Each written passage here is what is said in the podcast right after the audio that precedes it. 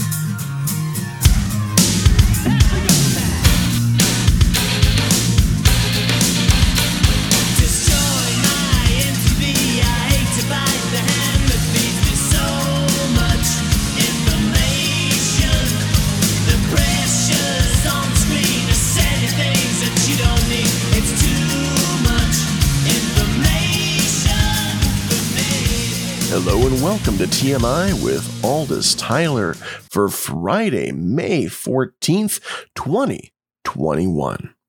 Now, this might sound a, a little different than some of TMI episodes you're used to. I'm hoping to keep that difference to a minimum, but the fact is, I am recovering from my second dose of the Moderna COVID 19 vaccine. And I'm afraid the term is recovering. It hit me ki- like kind of like a ton of bricks. Um, been uh, flat on my back in bed for about the past two days. Uh, but I'm up now. I, I seem to be operating. So uh, we're going to go ahead and pull this episode off. Uh, and uh, hey, that means I'm Team Moderna. Now, Team Pfizer, you know what this means.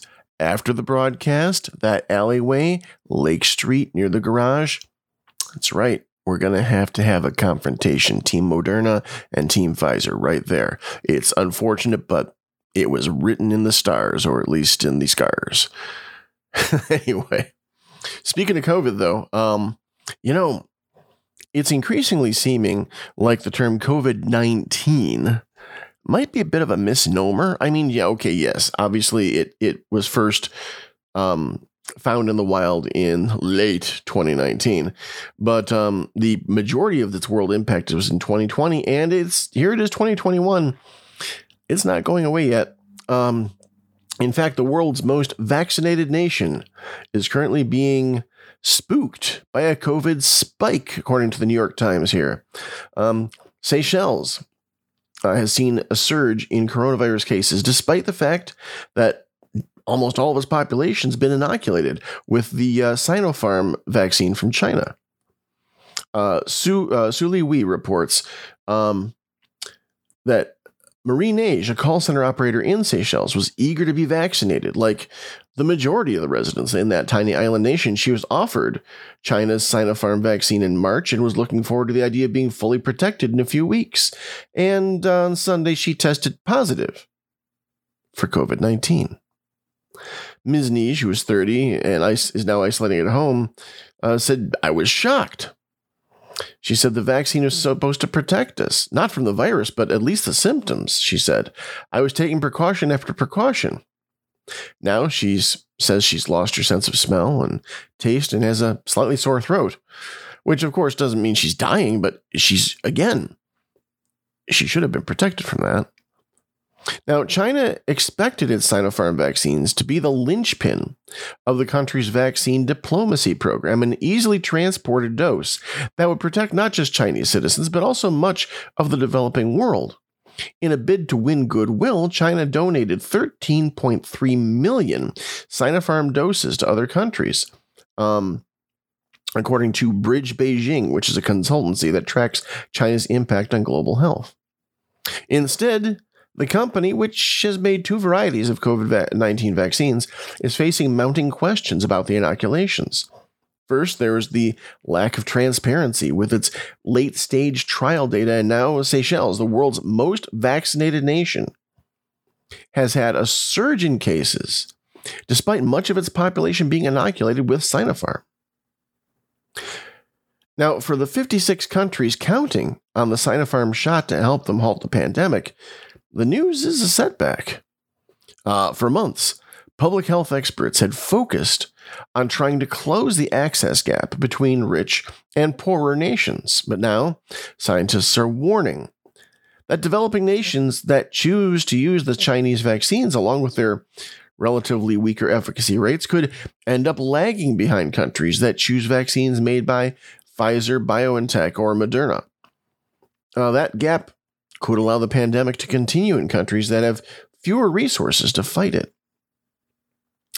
Raina MacIntyre, who heads the biosecurity program at the Kirby Institute of the University of New South Wales in Sydney, Australia, said, You really need to use high efficacy vaccines to get that economic benefit because otherwise they're going to be living with the disease long term. The choice of vaccine matters. Nowhere have the consequences been clearer than in Seychelles, which relied heavily on a Sinopharm vaccine to inoculate more than 60% of its population. The tiny island nation in the Indian Ocean, northeast of Madagascar, with a population of just over 100,000, is battling a surge of the virus and has had to reimpose a lockdown. Among the vaccinated population that has had two doses, 57% were given Sinopharm, 43% were given AstraZeneca. 37% of the new active cases are people who are fully vaccinated, according to the health ministry, which did not say how many people among them were those who had had the Sinopharm shot.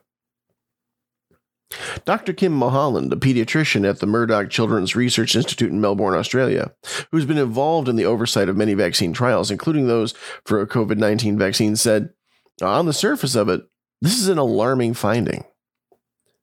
Dr. Mulholland said the initial reports from Seychelles correlate to a 50% efficacy rate for the vaccine instead of the 78.1% rate that Sinopharm had touted. He said, We would expect in a country where the great majority of the adult population has been vaccinated with an effective vaccine to see the disease just melt away. Scientists say breakthrough infections are normal because no vaccine is 100% effective, but the experience in Seychelles stands in stark contrast to, for example, Israel, which has the second highest vaccination coverage in the world and has managed to beat back the virus. A study has shown that the Pfizer vaccine that Israel used is 94% effective at preventing transmission. On Wednesday, the number of daily new confirmed COVID 19 cases per million people in Seychelles stood at 2613.38 compared to 5.55 in Israel.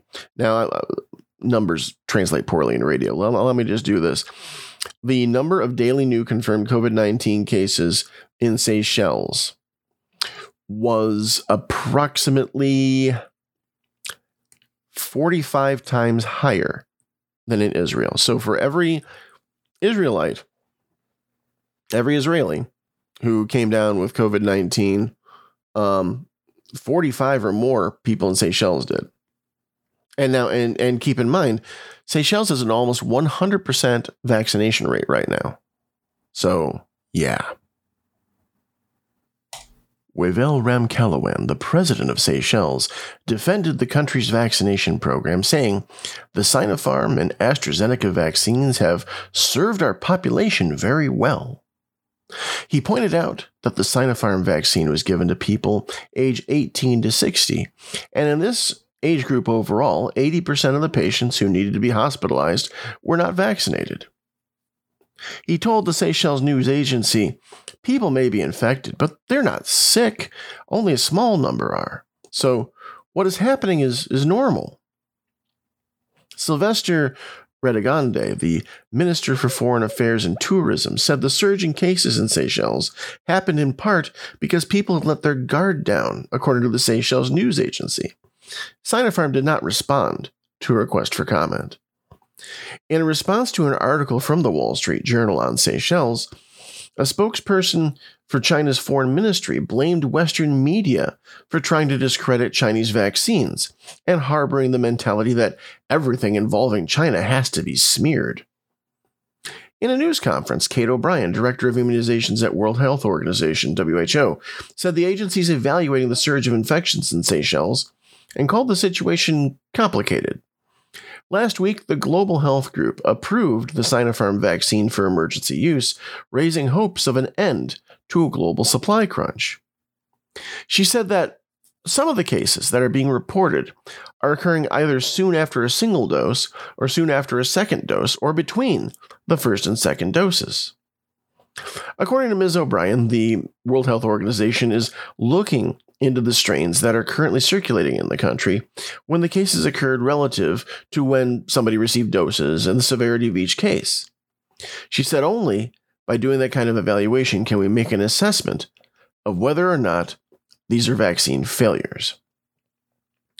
But some scientists say it is increasingly clear now that the Sinopharm vaccine does not offer a clear path toward herd immunity, particularly when considering the multiple variants appearing around the world. Governments using the Sinopharm vaccine, in quotes, have to assume a significant failure rate and have to plan accordingly. That was according to John Moore, at least, a vaccine expert at Cornell University. You have to alert the public that you will still have a decent chance of getting affected, uh, infected if you have the Sinopharm vaccine. Many in Seychelles say the government there has not been forthcoming. Diane Lucas, a 27 year old waitress who tested positive for COVID 19 on May 10th, and she said she received her second dose of the Sinopharm vaccine on February 10th. She said, Well, my question is, why do they push everyone to take it? In other words, yeah, she got it, and she'd been inoculated for three months. Emmanuel Haro, 22, a government lawyer, tested positive for COVID 19 on May 6th after getting the second dose for the Sinopharm vaccine in March. She said it doesn't make sense. The government had failed to give the public enough information about these vaccines, she says. They are not explaining to the people about the real situation. It's a big deal. A lot of people are getting infected. Now, Ms. Haro's mother, Jacqueline Pillay, is a nurse in a private clinic in Victoria, the capital of Seychelles. She said she believes there's a new variant in Seychelles because of an influx of foreigners who've arrived in recent months. The tourism dependent country opened its borders on March 25th to most travelers without any quarantine. Ms. Pillay, who's 58, says people are very scared now. When you give people the right information, then the people wouldn't speculate. Health officials have recently appeared on television to encourage those who have only taken the first dose of the Sinopharm vaccine to return for the second shot. But Ms. Pillay said she's frustrated that the public health commissioner has not addressed why the vaccines don't appear to be working as well as they should. I think a lot of people aren't coming back, said Ms. Pillay.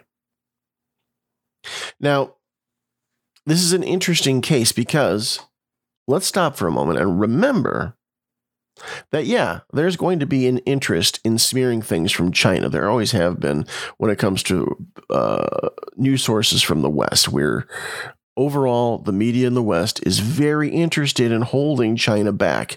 And I understand why we're talking about in the global economy of things, China is the number one competitor to just about everybody else. Um, as such, anything you can do to show that you don't want to trust China's products is usually a plus for their competitor, uh, pardon me, competition. But you know what? Um, this is this is looking to be a solid enough case where we really do need to be careful about the Sinopharm vaccine and perhaps its efficacy.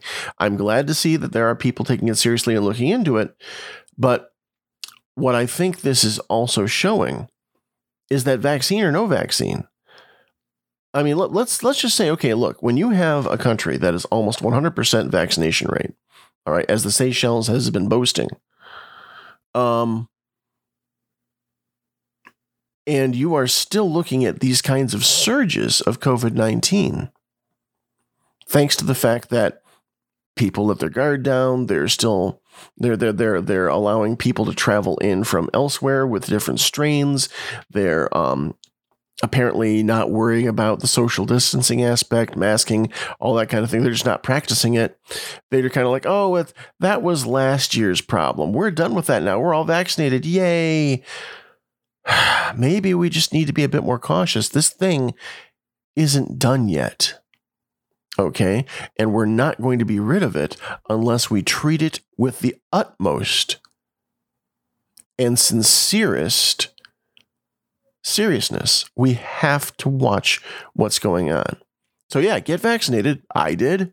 Again, Team Moderna. Haha. Team Pfizer sucks. Now, if you're fine too. Hey, look, if you got Pfizer and you got both shots, great. Perfect. Lovely. I'm glad you're vaccinated fully against it, just like I am with Moderna. Again, just remember back alley, Lake Street, after broadcast. We'll, we'll settle this. But no, um, the point is vaccination isn't the only answer to this. Yes, we have to get enough vaccinations that finally COVID doesn't have anywhere to go and it essentially dies off. But until that happens on a fairly global scale, and that's going to take a while, we can't just go back to how things were at the end of 2019. You're listening to TMI with Aldous Tyler. We'll be right back.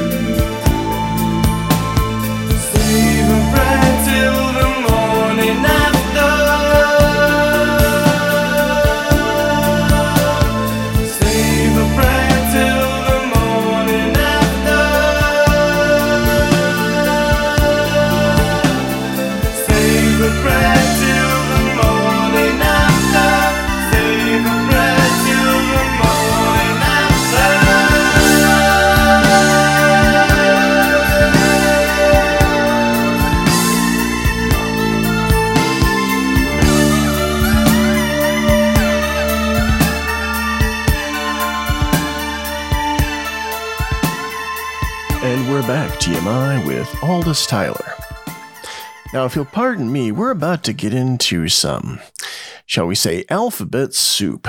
That's right, because I'm going to talk about PTSD and MDMA and, well, the ABCs of it.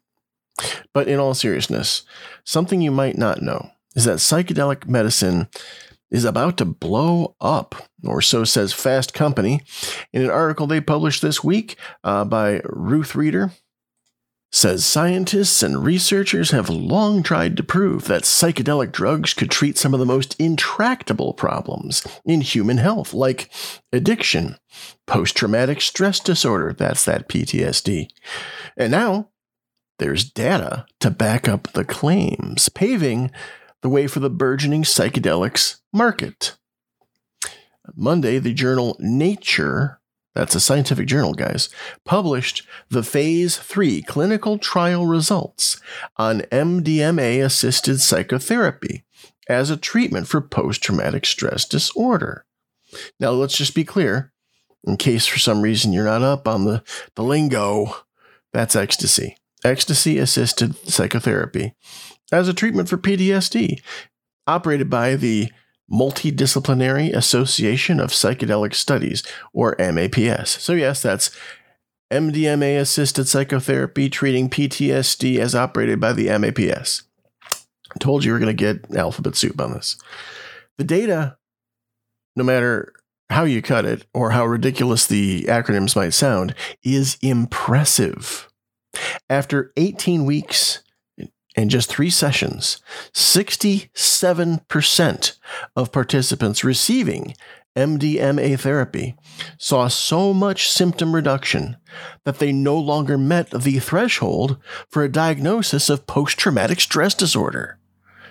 So well, let me wind that back for you for a minute.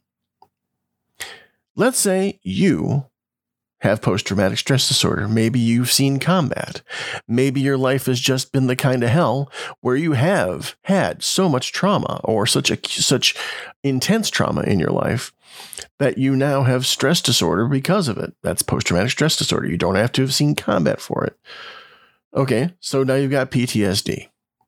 67% of the time it shows that after only 18 weeks and three sessions using MDMA assisted psychotherapy, your symptoms had been reduced so much that you essentially didn't have it anymore. Amy Emerson, the CEO of the Multidisciplinary Association for Psychedelic Studies, the CEO of MAPS, ugh, more alphabet soup, Amy says, You see an increase in sleep and bad sleep is a huge symptom of PTSD and nightmares. After MDMA assisted therapy, nightmares decreased. In general, said Emerson, patients' relationships with friends and family improved, as did their overall quality of life and ability to work.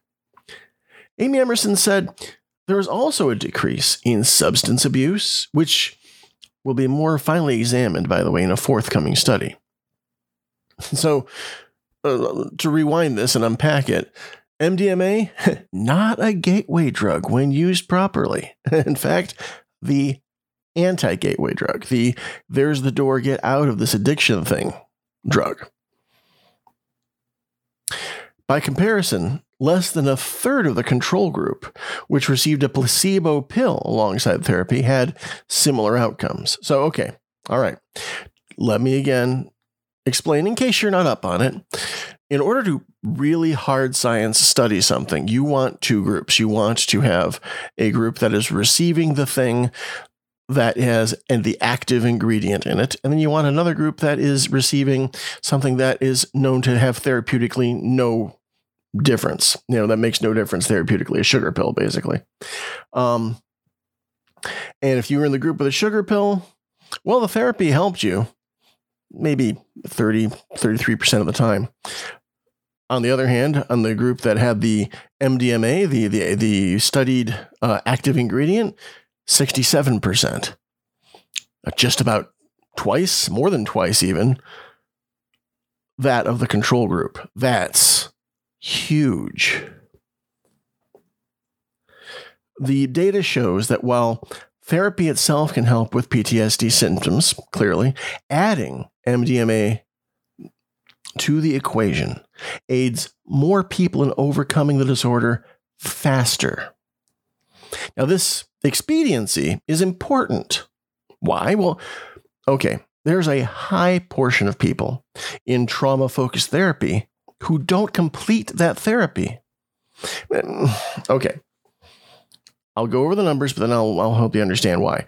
Because uh, a recent study found that an average of 16% of participants in randomized controlled trials for PTSD treatments dropped out. Among combat veterans, the dropout rate can be even higher, all the way up to 78%, according to another study. Now, if you have PTSD, you want to get rid of it, right? Why, oh, why would you not continue through the therapy until you were done? Well, working through trauma itself can be traumatizing. Keep in mind that if you're working through trauma, you're probably having to relive it, probably multiple times throughout the thing, so that you can desensitize your reaction to it. So you can try to get over it, right? However,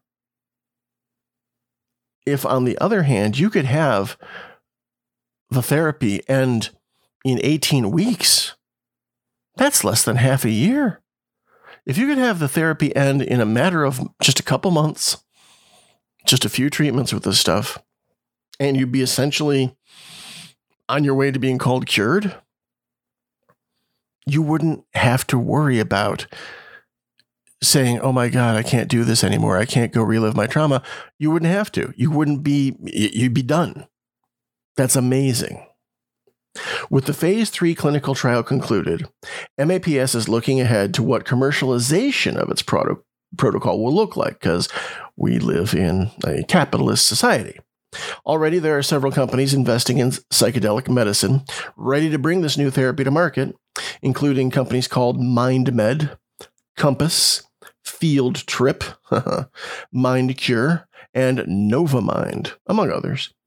The market is expected to boom, with analyst estimates ranging from 6.8 to 10 and three quarters of a billion by 2027.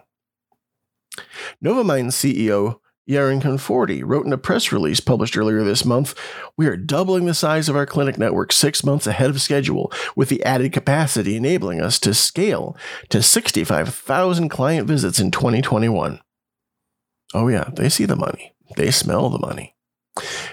Now, Novamind, which offers several novel treatments for persistent mental health issues like ketamine assisted therapy and uh, non invasive brain stimulation, is adding four new facilities. Um, Conforti continued, expect continued and aggressive growth as we expand Novamind's clinic network and clinical research infrastructure ahead of the FDA's anticipated approvals of MDMA and psilocybin, the active ingredient in magic mushrooms. The phase 3 trials results are also significant because they create a pathway for the Food and Drug Administration to approve MDMA for therapeutic use. When it does, it will likely come with risk evaluation and mitigation strategies, also known as REMS. Alphabet soup. Um, it'll come with mandated parameters and you know to ensure safety. Um, and REMS's uh, risk evaluation and mitigation strategies include criteria that clinicians and their clinics need to meet in order to administer a therapy. Even with FDA backing, the market will take time to develop commercially because therapists will need to be trained to administer MDMA assisted therapy according to the uh, risk evaluation and mitigation strategies. Emerson says, We've just redeveloped and made our training program able to handle larger numbers of therapists at a time, and we're just going to keep adding to our therapy training team. Emerson expects MDMA assisted therapy to roll out to the public sometime in 2023, so year, year and a half from now. In the immediate future, Emerson thinks MDMA assisted therapy will be a specialization with specific clinics only providing psychedelic assisted therapy. But looking ahead, she says she hopes that clinics will think about how to integrate this therapy into people's lives. She says, the ideal would be a clinic that is more full service. She envisions a therapeutic setting that not only treats mental illness but provides follow up care that addresses social hurdles, like ensuring stable housing and financial management. She said, To me, that would be amazing. That'd be great. You know what else would be great, though? As we as a society realize the important medicine that has been contained in these long verboten substances, you know, hemp, MDMA, psilocybin, all this stuff, that we quickly and immediately revisit those who are in jail for having used it. We really do need to stop, and I mean stop, punishing people for trying to find effective medicine when silly and frankly stupid societal taboos have been keeping it from them all along. Even, and you could argue that MDMA, um, psilocybin, all this can be used in a way that would be therapeutically bad for someone. Of course, you can OD on a lot of different things, but you know what? Here's the deal that's harming nobody but yourself. Is that something that you really should be put in prison for? Is that anybody's business but yours? And is it really your fault when society itself was being absolutely blind to the medical possibilities that ancient people have known a number of these substances were good for all along? You're listening to TMI with Aldous Tyler. We'll be right back.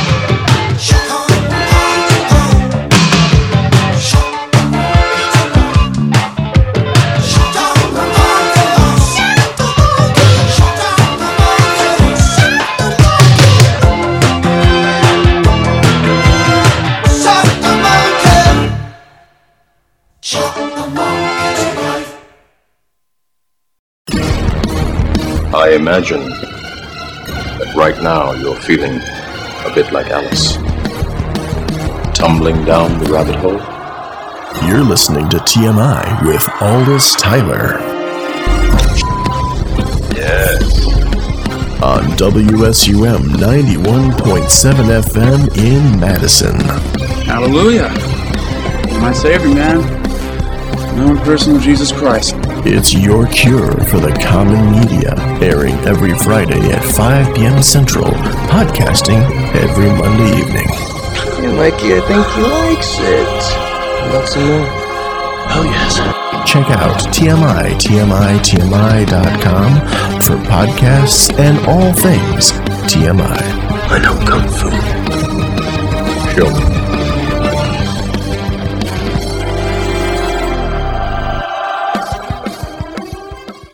And we're back, TMI with Aldous Tyler. You know, I um if you're a regular listener to my program, firstly, thank you. Um, you'll notice I don't speak too much towards the uh, conflict, perpetual as it uh, seems to be, between the Palestinians and Israel. Um, and there's a reason for that. Um, I am not someone who will say it's equally bad on both sides. Um, I'm not someone who is going to tell you that everything either one of the sides is doing is right, or that every anything either one is doing is wrong. But they're not equivalent, not even close. Um, Israel has historically completely outgunned, outmaneuvered, and um, just completely militarily outclassed the Palestinians. No matter how they organize, the Palestinians simply are just squashed anytime they respond to how they're treated. And how they're treated by Israel is just not good. But it's a perennial thing. It keeps happening. It's it's like an evergreen. It never it never seems to completely die out. And in the seven years since the last war in Gaza, Israel and Hamas, uh, the the organization of Palestinians that uh, are militarized and fight back, they've repeatedly come close to reigniting uh, the conflict that happened seven years ago in the Gaza area. The peace on the Gaza border has largely held until, well, just about now. Since the end of Israel's last major offensive in the summer of 2014, there's been unrest in Jeru- Jerusalem, I should say, and elsewhere.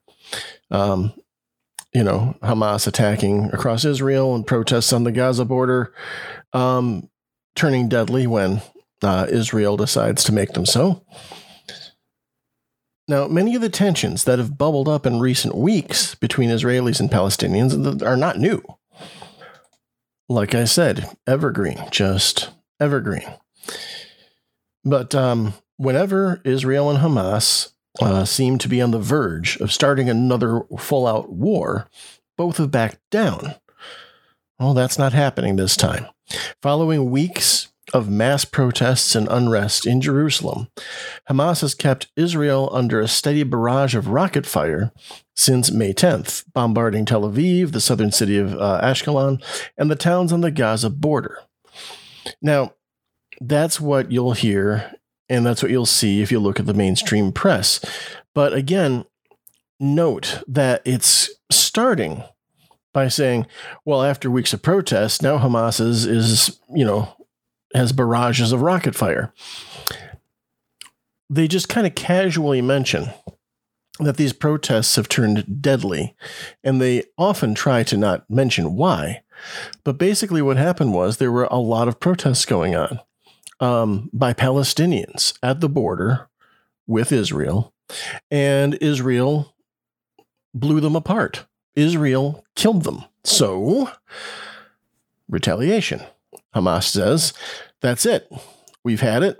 We're going to start uh, firing rockets into Tel Aviv and Ashkelon and other towns.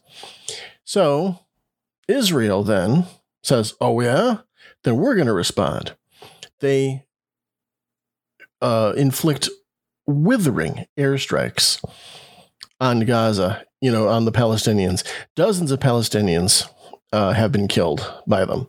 Now, no, let's note several Israelis have also been killed, but it's this is always the proportion. You know, yes, several Israelis will die, but many, many more Palestinians because the Israelis outgun them. The Israelis outclass them militarily. You know, it's just that's what happens. So, unfortunately, though, rather than coming to an end that way, which would be an unfortunate and an, an unfortunate end no matter what, the violence is spreading. Now, this clash is definitely mushrooming into what looks like a war, but why?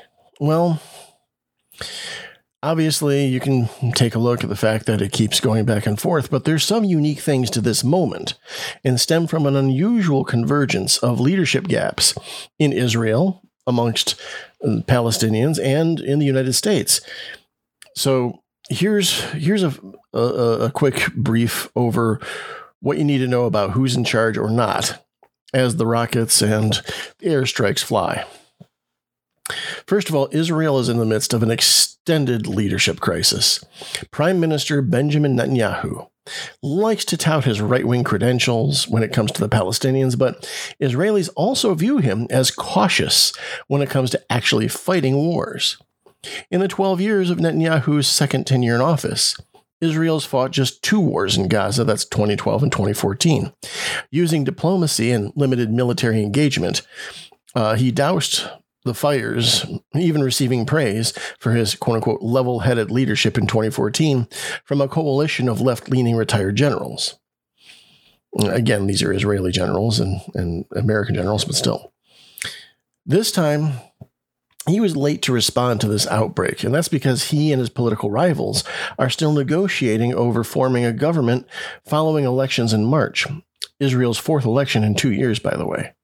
For months, and much of those past two years, Netanyahu has been a caretaker prime minister in charge of a transitional government. On Monday, in fact, he appeared to be just days away from losing power to a coalition of his opponents. So he's not going to be in a strong position of any kind to try to negotiate any kind of uh, peace talks and to try to get the Israeli side to stop being so reactionary to what the Palestinians are doing and vice versa. You know, and of course, beyond the political war, the, the political woes there, Netanyahu's also mired in a trial on corruption charges that have dogged him now for years. But exactly what Netanyahu says and does may not matter if other Israeli politicians, including some of his supposed allies, behave differently. And they are. Israel has seen politicians with little actual power spark conflict before. Back in 2000, Ariel Sharon was the leader of the parliamentary opposition when he strolled across the Temple Mount with an entourage, stoking tensions that would lead to the second uh, in, uh, intifada. It's it's a powder keg over there, guys. Sh- Sharon had no role in government at the time. And then Prime Minister Ehud Barak, who had been trying to forge a peace treaty, made it clear he did not support the action, yeah, of strolling with an entourage across Temple Mount. Um, that didn't matter to the Palestinian, you know, end of things. Uh, a, senior Israeli elected official broke a taboo and did so not inadvertently, but as an intentional political statement. So, you know, again, that's basically, you know, as if uh, one of our uh, politicians would. Let, let let's just say imagine someone uh, a a big prominent uh hell let's just do it this way.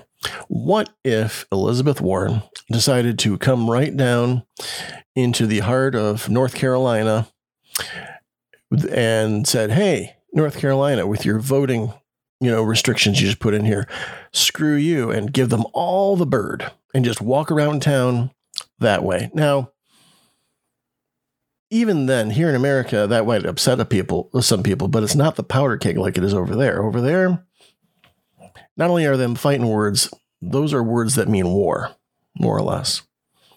Anyway that scenario is playing out again now Itamar Ben Gvir, um, a newly elected Knesset member from the far right party, has no current role in shaping Israeli government policy. And that will be all the more true if Yair Lapid, the centrist leader tasked with setting up a government, succeeds in ousting Netanyahu. But it doesn't matter. Ben Gvir still carries the imprimatur of an elected official. When he appears with far right protesters in the contested eastern Jerusalem neighborhood of Sheikh Jarrah, it conveys the impression to Palestinians that anti Palestinian violence has government approval. Also helping that impression is Aryeh King, a deputy mayor of Jerusalem who was caught on video yelling at a Palestinian activist that he should be shot in the head. Now, add to that again the fact that in these protests, Palestinians have been killed by eh, official Israeli forces as well. It's doesn't look good. It's not a good look. It's exactly what you could expect would rile up the Palestinians at that point. Now, the Palestinian Authority is, is gingerly returning to its feet politically. It had three years of complete isolation, power wise, from the Trump administration. Uh, the Palestinian Authority proposed and then canceled elections, which would have been its first since the mid 2000s, in part because of the very real possibility that Hamas could win. Now, Hamas completely rejects the idea of any accommodation with, with Israel. They're, they're done. They are done. And if they completely take control of the Palestinian Authority, that's pretty much it. It's war at that point. The current Palestinian Authority president, 85 year old Mahmoud Abbas, has been deeply unpopular for years. The Palestinians' uncertain leadership does not bode well for being able to rein in an uprising. The Palestinian uprisings, or uh, intifadas, launched in 1988 and 2000, stemmed in great part from frustrations with a Palestinian leadership that appeared adept at posturing, but not at accomplishing anything. Following years of marginalization by Donald Trump, a pandemic battered economy, and a perception that the Arab world is eager for ties with Israel and couldn't care less about the Palestinians, young Palestinians are taking things into their own hands. Now, again, before you come at me, and I'll give you my email address. It's tmi at tmi, tmi, tmi.com. I'm at TMI with Aldous on Instagram and Twitter. You can talk to me about this. That's fine. Don't come at me as being a supporter of Israel. Don't come at me as being a supporter of Hamas. I want there to be less killing overall. I also know very sharply who's killed more of whom. Don't you worry. I understand the balance and I understand that it's well out of whack. But I want to make sure, uh, and that's one of the reasons why, by the way, I don't usually talk about this, is because uh, people hear me and they presume much about my stance on these things, and I, I don't like that. It's it's not productive. The point is this: this isn't being talked about a lot on uh, national media, at least not right at the moment. Maybe it will be now that I'm talking about it. Maybe next week it'll happen. But I went and scoured to find good sources on this, and it was difficult because not a lot of people are talking. Because really, right now, we're all kind of got our heads in the sand here in America. We're not really looking out towards what's going out in the world. And here at TMI, one of my big goals is to make sure that if things are going unreported or underreported, or if they're being distorted, that I bring it to you so you can have the information at hand. And now you do. You're listening to TMI with Aldous Tyler, and we'll be right back.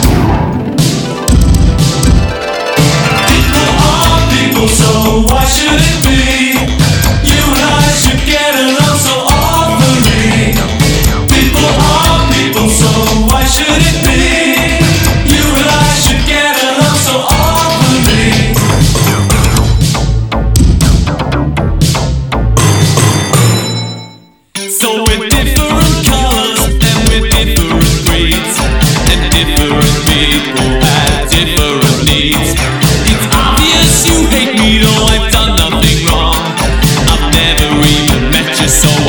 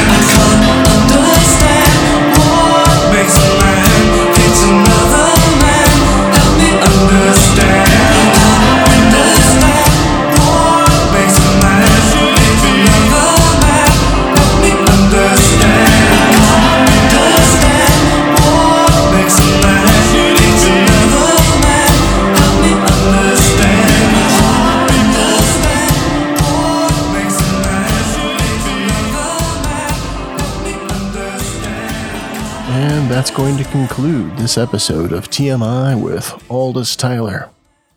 Now, TMI with Aldous Tyler started broadcasting with WSUM here at 91.7 FM in Madison, oh, 11 years ago, pretty much to the day.